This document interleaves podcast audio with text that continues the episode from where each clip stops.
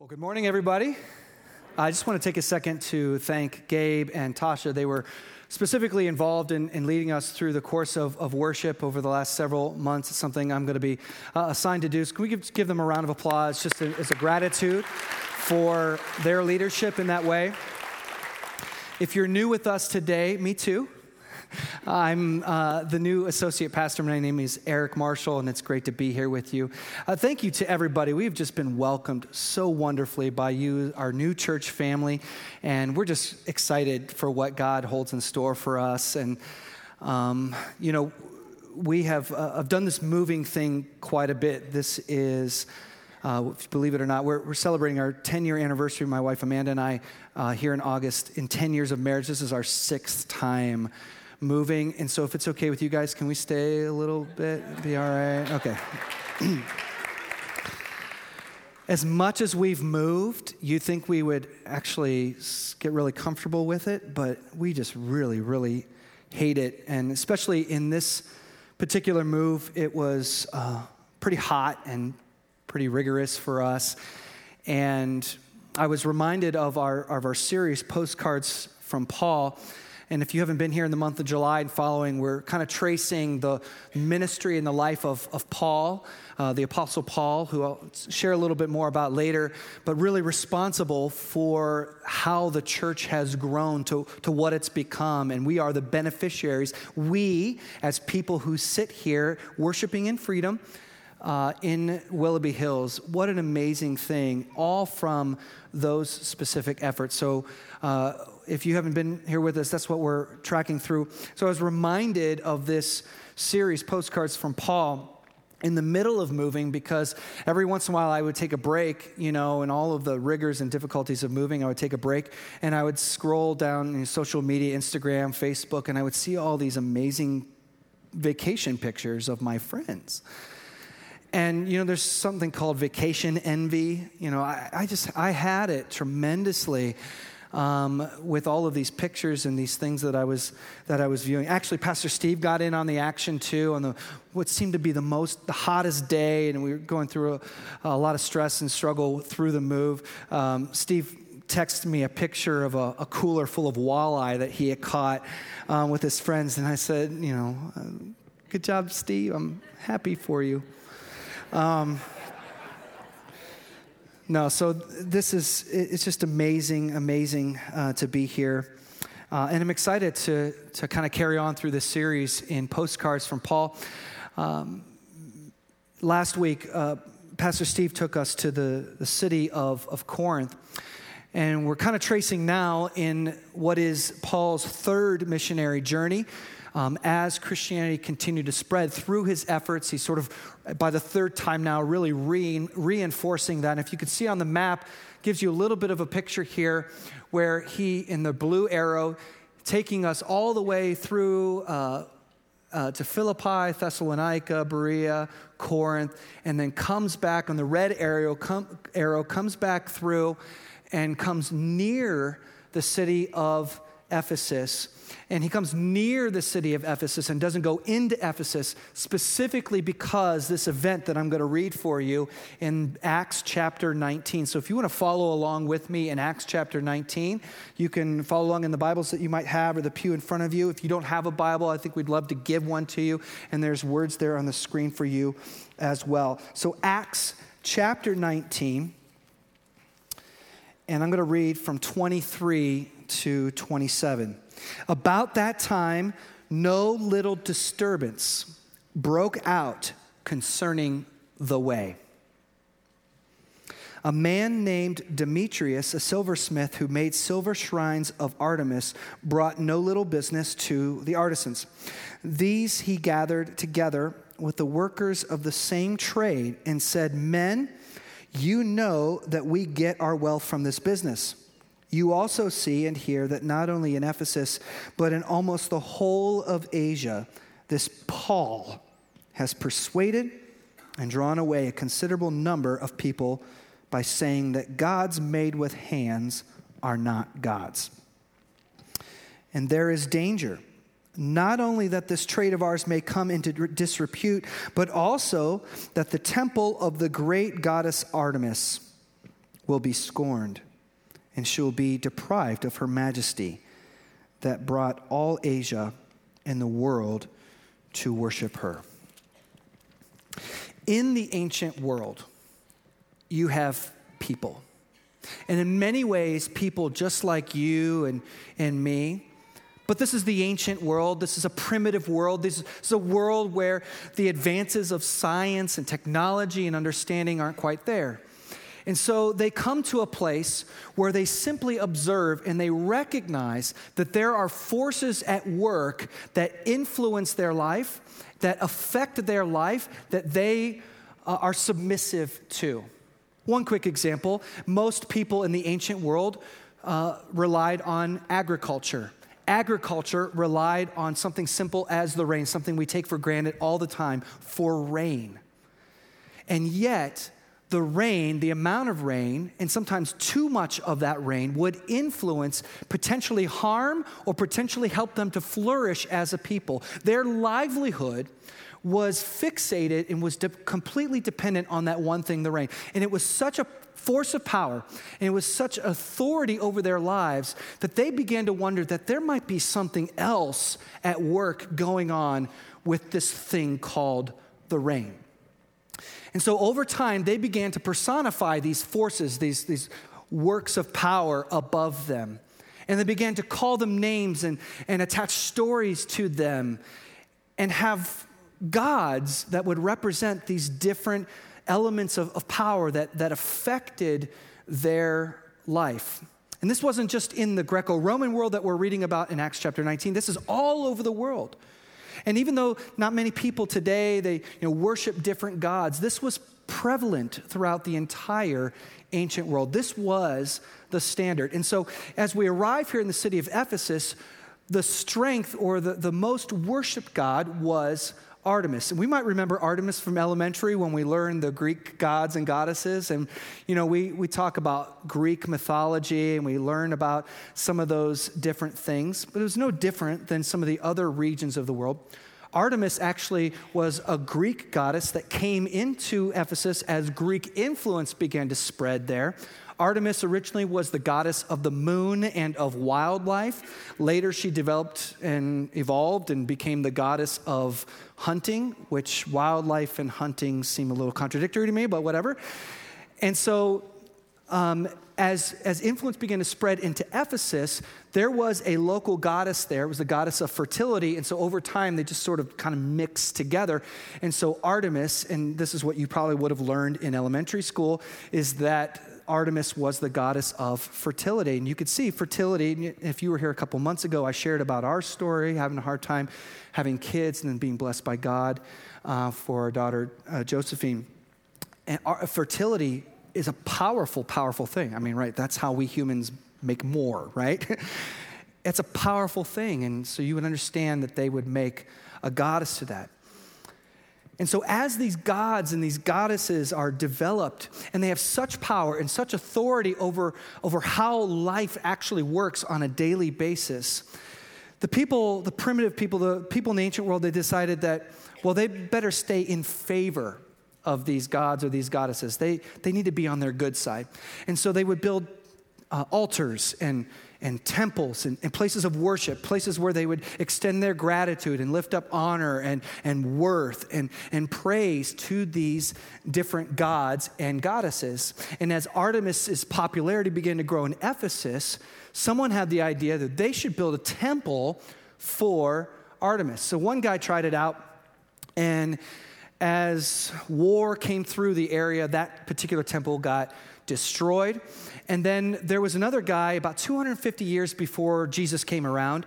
His name was Dinocrates. And Dinocrates, he was going to give it another go. And he built this illustrious temple that was for Artemis. And you could see maybe uh, on the screen um, there a picture of the, the temple of Artemis. It's considered to be one of the ancient, seven ancient wonders of the world, if you know what, what that is. It's in, not really in existence now. It's kind of just ruins if you were to go to Greece and travel and, and see that. Uh, it was destroyed about 400 years after Jesus. But this was the landscape. And this is what people saw when they went about their daily life in Ephesus. This was the landscape of when Paul did his ministry and others did their ministry in Ephesus. This was the visual reminder of who was that authority, of who was in charge in that area height had something to do with it. In fact, there, there was this, this idea that, that gods or power had to do with height, or maybe also had to do with the center of something. So you would see all the temples and stuff at the center, or something high uh, above. And so, if you, some of you, if you've been in church a long time, you've read, read the Bible. In Psalm, there's a scripture that talks about um, how um, I lift my eyes to the hills and says, Where does my help come from? And scholars think that this person was looking at all the different um, mountains and that were dedicated to the different gods and asked, Where will my help come from? And said, My help will come from the Lord, the creator of heaven and earth. And so, this temple stood there and was the primary visual and reminder for who was that authority. But it wasn't just the temple that was the structure dedicated to the goddess Artemis. There were other structures, structures of society, structures of life, and daily life that, that were built and established over time. Life surrounded this idea of worship and, and praise to Artemis. It affected everything that they did. Now, Artemis is one of the Greek goddesses, like I said, we, we learned about in elementary class. And today we call that what? Greek, what? Mythology, right? And so we openly talk about it as if it is fictional, as if it as myth, even though in that day they didn't uh, the people didn't believe that. But we recognize that as, as myth. And in that, sometimes we feel a little bit of distance from those types of people and the, the things that they did and the life that they, that they lived. So we feel kind of distance from that. But I wonder if we have more in common with them than we, than we realize. I wonder if there are also structures of life, structures of our families, structures of our, of our time, structures of our schedule, structures that we build to those other things that are, are not of the Most High God. Does that speak to anyone? As a pastor, I've talked to a lot of people my age, my stage of life with, you know, kids, and especially those that have uh, teenagers, God bless you. And I often hear from people and they talk about how they'll like sign their kids up for something. And it's a really good thing. It's a sport, something, you know, it's beneficial, positive influence. They think it's going to be a good thing. But then, like five or six other sign up sheets come their way, and they say, Well, why not? This is not a bad thing in and of itself. So they sign up for that and sign up for that. And they find themselves as parents running, their entire life is just running around from one place to the next. And maybe they'll look back when they finish their week, take a nap, wake up, and realize or ask the question, What, what did my week consist of? Or what, did, what does my life mean right now? What purpose do I have? Because all I feel like is a pinball going from one place to the next. Sometimes we make these little temples of our lives. And that's what a, a God is, actually. A God is anything that we would build a temple to, a structure of our lives anything that we would dedicate a, a currency, and not just our money, but the currency of our, of our time, the currency of our focus and attention, the currency of our schedules, the, the currency of our energy, anything that we would begin to build. And once it's built, we just don't know how to, how to get out of. One of the convicting things that I had with this and continue to have every once in a while is when my five year old son says, Dad, when are you going to get off your phone? Yeah, we all do it. We build these structures and these things, that, and, and then they influence and they, they guide our lives like a, like a heavy stream of water, and we can't row out of it because they're so powerful and they're so strong. And so this fellow Demetrius, he made a living off of the worship of Artemis. He made a living um, and benefit from it. And let's give him cut him a break a little bit because he's just a working man, right? He there were passerbys in Ephesus, and the city of Ephesus was much like Corinth, as Pastor Steve described last week. Corinth, he described as the Las Vegas of the ancient world. Ephesus wasn't quite that way, but in the entire province of Asia, it was a really important city. It was a port, and many people would come and go. And so Demetrius would sell these little statuettes, or he at least uh, make the statuettes that would be uh, sold in the marketplaces to all of the travelers, to all the different people, because people that were visiting the area from, were from all over, recognizing this goddess of Artemis. So he made a living with this. But then these meddling Christians and this really annoying guy named Paul comes onto the scene. And Paul's really just developing what had been taught to him from the Hebrews uh, which later became Israel and the Jews that we know we read about in the Bible in the Old Testament, they were the ones that instead of coming out and saying, Well, my God's better than your God, like it was done in the ancient world, you know, like when you're in elementary, my dad can beat up your dad. Instead of coming out and saying that my God is, is better than your God, they say, No, there's a, there's a most high God.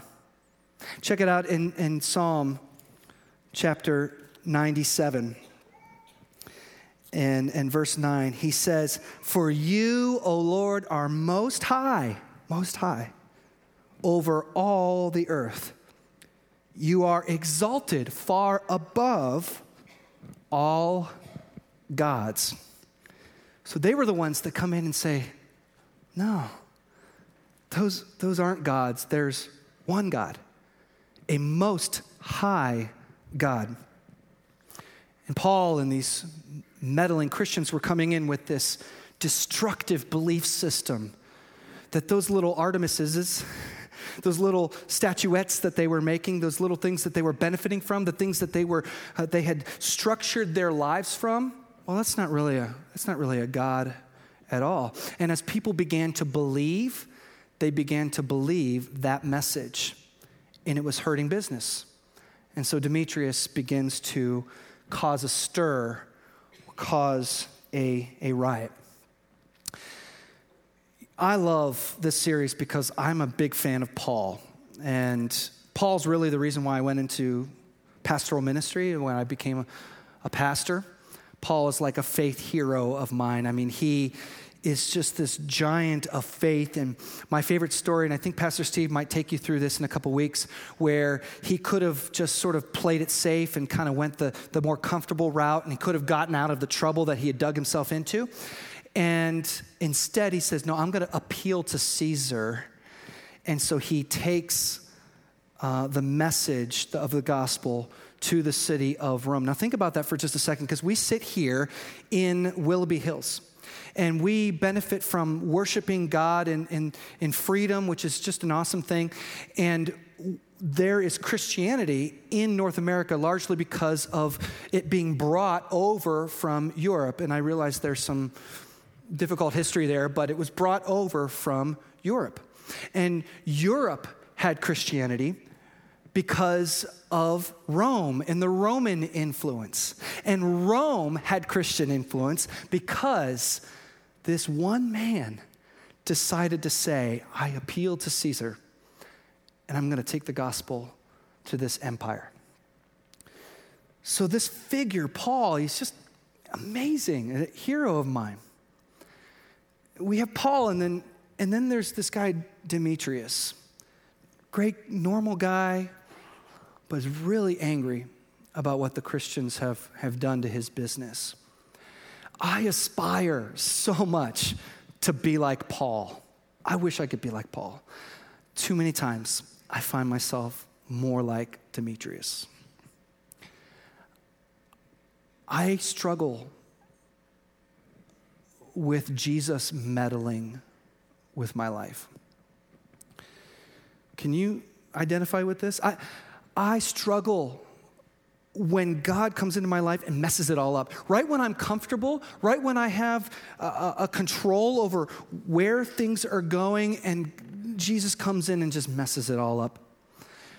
Sometimes, and this sounds weird to say, but Jesus ruins everything.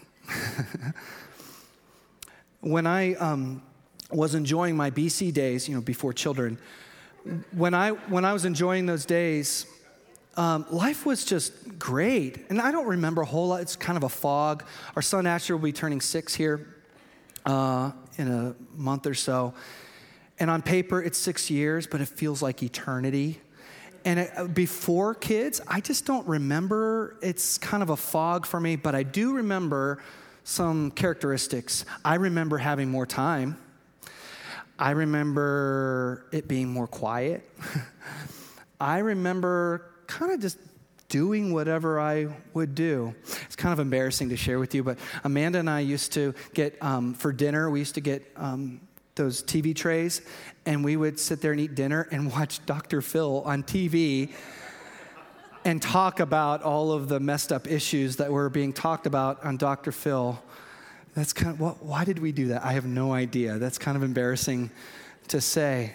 But we did it because we could right? We had the freedom. It was such a good time. And now, well, what is it now? I had a friend of mine, best friend, and he could tell me anything. You know, he still does, sometimes too much. But he's that kind of friend. And he said, You know, I've been praying for. When we found out that Amanda was pregnant with Asher, we were so excited. And he said, I'm so happy for you. I'm just so excited. And we've been praying for you and everything. And he steps back. He's like, you know your life is over, right?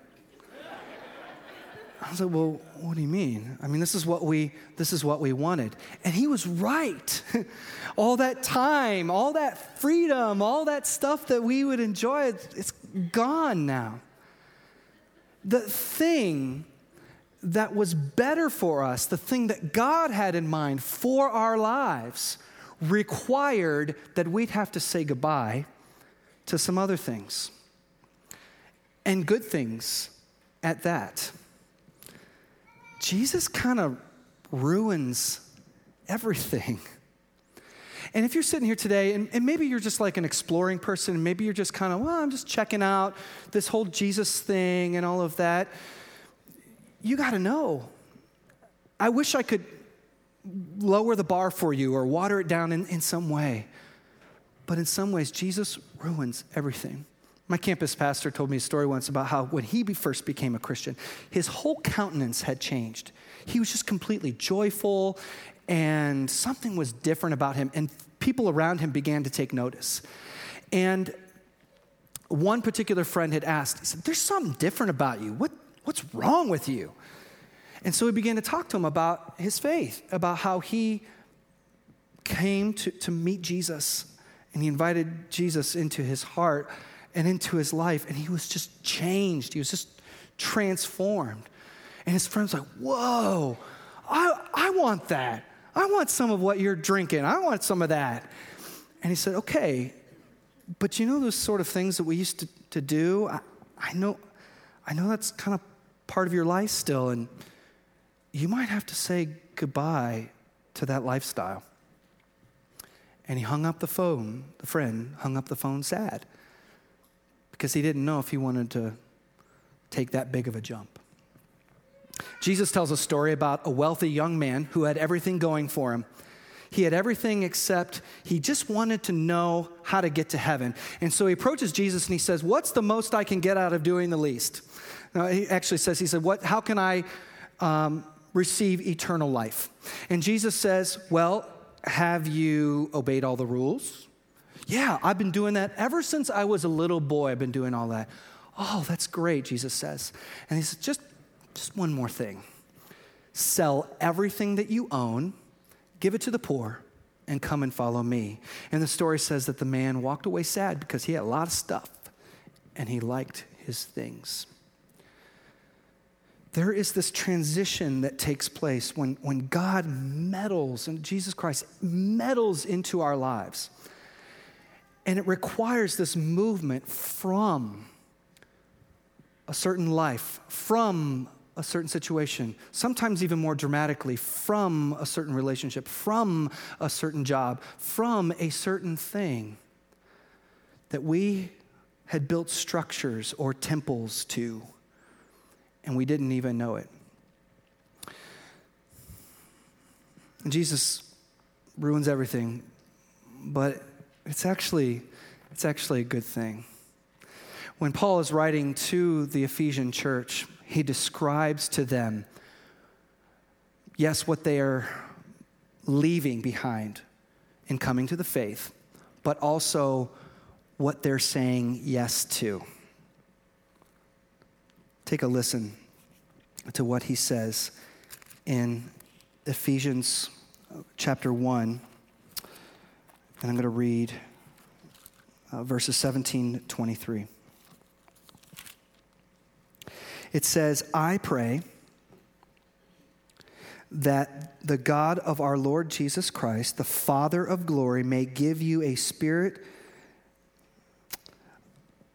may give you a spirit of wisdom and revelation as you come to know him so that with the eyes of your heart enlightened you may know what is the hope to which he has called you what are the riches of his glorious inheritance among the saints? And what is the immeasurable greatness of his power for us who believe, according to the working of his great power? God put this power to work in Christ when he raised him from the dead and seated him at his right hand in the heavenly places, far above all rule and authority and power and dominion and above every name that is named, not only in this age, but also the age to come. And he has put all things under his feet and has made him the head over all things for the church, which is the body, the fullness of him who fills all in all. I want to close with this story. On the screen, you'll see a picture. This is a picture of me baptizing a student of mine. I was a missionary and a teacher in Haiti for three years. And her name is Sarah. And Sarah was a part of a class that was very trying for me. I didn't think I was going to make it. In fact, the grace of God pulled me through and pulled them through as well. Sarah reached sixth grade and decided that she wanted to be baptized, that she wanted to receive Christ. And so she consulted with the teacher, but she told her teacher, who was a little bit smaller in stature, that she wanted Mr. Eric to do the baptism. And it was a team effort. We were all on staff together as teachers and, and missionaries, but, but Sarah wanted Mr. Eric to do it because she was afraid of the ocean.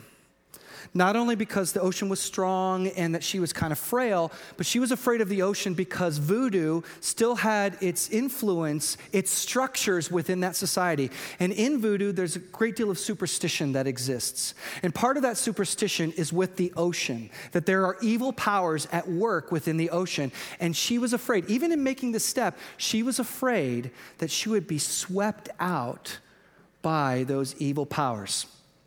And so she had asked me to do the baptism, and we had talked about it, and I wanted to get a kind of a gauge on where she was in her faith. And so we decided to do the baptism. And in the school, we would close up school early and we'd all march out into the ocean, the, the beach front, and we would do baptisms. It was an amazing, amazing experience and scene. And so I had to grab my clothes for the baptism before school. So I just grabbed, you know, whatever I could find. And I didn't realize that I grabbed a shirt that I had received for free by working security at the Alive concert, you know, the Alive festival that our youth had gone in. Yeah, I work security because I'm such an intimidating presence. but so I put this on, and I didn't realize until I saw the picture the, the word security on my shirt. And so here's the, this just amazing, amazing girl. And she's trembling in fear because of what this other life or what the structures of what these gods had, had built in her life. And here are the arms of security raising her down into the water as a symbol for her dying to that structure, dying to that former life, and then being raised again, being washed and cleansed by, by the living waters of, of God's Spirit into a new life, as a new creation, as a new being. Praise God. And it was all because of those arms of security. And so, so many times, you know, as Christians um, or as searching people, we think that somehow we need to kind of manufacture a, a, transition from one life to the next. And there's no doubt there's, there's, um, there's willpower involved, there's discipline involved, there's intentionality involved, there's no question about that. But sometimes it's just as simple as placing ourselves into those secure arms of the Most High God, the creator of heaven and of earth, the God that is far above all other gods. Sometimes it's just as easy as placing ourselves into those secure arms. I wonder if we could do that today. I wonder if, whether you're an exploring person, you're kind of checking this thing out, maybe that's something that you, a step that, that you would take. Or maybe you're a Christian, you've been a Christian for a while, you've been in church a long time, and maybe you've kind of forgotten, you've kind of gone back to that, that old life, that old way, or, or maybe began to distrust those secure arms. That's my prayer for all of us is not that we would find strength to better ourselves or to manufacture some kind of form of a Christian life and to build more structures, but just to place our whole selves, our lives, into those secure arms of the Father. Let's pray.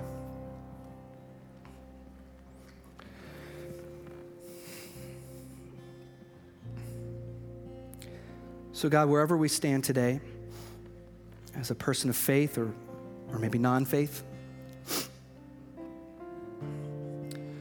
pray that you would speak into our hearts. I pray that you would remind us of how safe and secure you are, and that in you we have no reason to fear. Reassure us, O oh God, of who you are, that you are the most high God, and that whatever structures to other gods that we have built, whatever life that we have built for ourselves, your invitation is still true to come and to be with you. And yes, be with you eternally, but to commune with you, to, to talk with you, to, to walk with you on a daily basis. Lord, let that call into your secure arms ring true in our hearts today. We pray this in Jesus' name. Amen. Let's respond to that by standing together and declaring our Lord is mighty and his name is wonderful and beautiful. Would you sing? What a wonderful name is. What a wonderful name. The name of Jesus Christ, my King. What a wonderful name it is. Nothing compares to this. What a wonderful name it is. The name of Jesus. What a wonderful name it is. The name of Jesus. Death could not hold. Death could not hold veil torn before you.